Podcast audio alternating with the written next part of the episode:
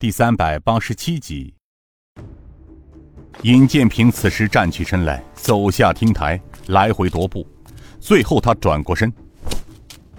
不行，救人如救火，这么大的灾难淹没了十三地州，灾民一定不会少。我们晚去几天，那会饿死多少人？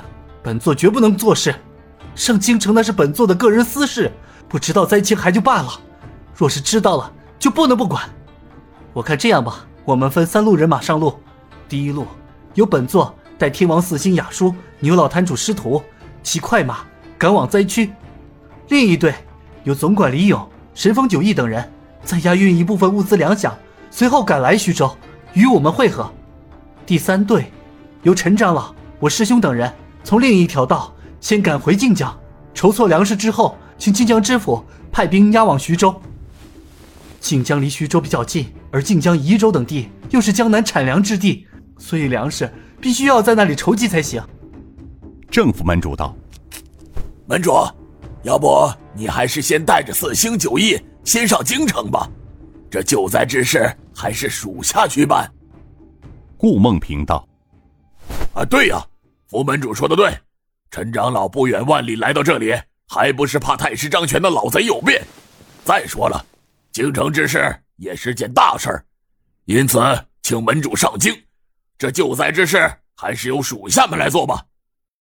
尹建平笑了笑：“你们就别再争了，无论什么事儿都比不了救灾这件大事重要。再说，你们知道，目前本座还是朝廷中皇上的钦差巡视，别的不要紧，发生了这么大的灾难，我这个钦差若不到灾区救民于水火，不要说对不起皇上。”在晋南王面前，本座也说不过去的，就这样定了吧。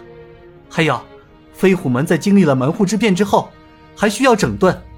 正副门主顾老，几位护法，你们都是上了年纪的老人，你们正好负责管理一下帮务。本座走后，门中的大小事务就由正副门主顾老两位负责，四位长老配合一下。哦，还有赵坛主，从明日起，由你负责外坛矿上之事吧。人手不足，就从下面挑选一些旧部上来担任一下各司职，主要还是你们几位定夺吧。李总管，尽快安排一下。我们几个人带不了多少黄金，去准备一下。我们明晨上路。是是，门主。尹建平又道：“还有一事，我们都应该明白。我们前段时间诛杀的鬼影子宋城、杜乃谦、吴德明及那些东厂侍卫，是太师张权的人。现在张权。”也出了大狱，紧接着他应该会东山再起，于是他出来之后一定会想办法把他那些党羽救出来，而峡西矿又是他翻盘的根基，因此若是让他知道鬼影子宋城已死，那么用不了多长时间，飞虎门又将是一场腥风血雨。本座所说的话，各位当家的应该明白。郑白坤道：“哎呀，我怎么没想到这一层啊！哎呦，门主。”属下谢谢门主提醒，哎，我知道该怎么做了。顾老坛主道：“虽说这来往崖西的路上都有飞虎门的据点，但我们还是要小心呐。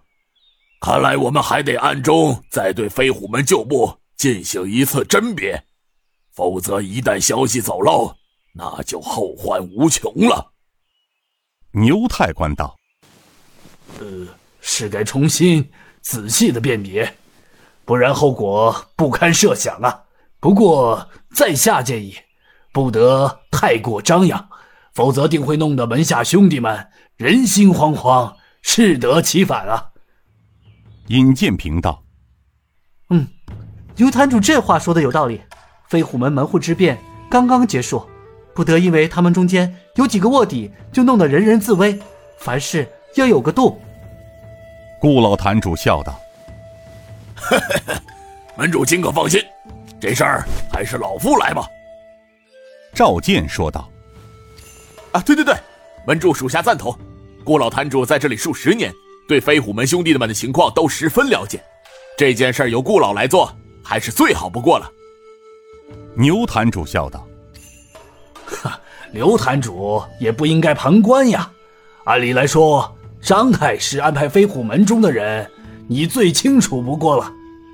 门主，我建议刘坛主也应该与顾老联手来把握这件事儿。赵健一愣，表情有些尴尬的笑了笑。呃，这个牛坛主可是有些信不过在下。尹建平笑道：“赵坛主有些多虑了。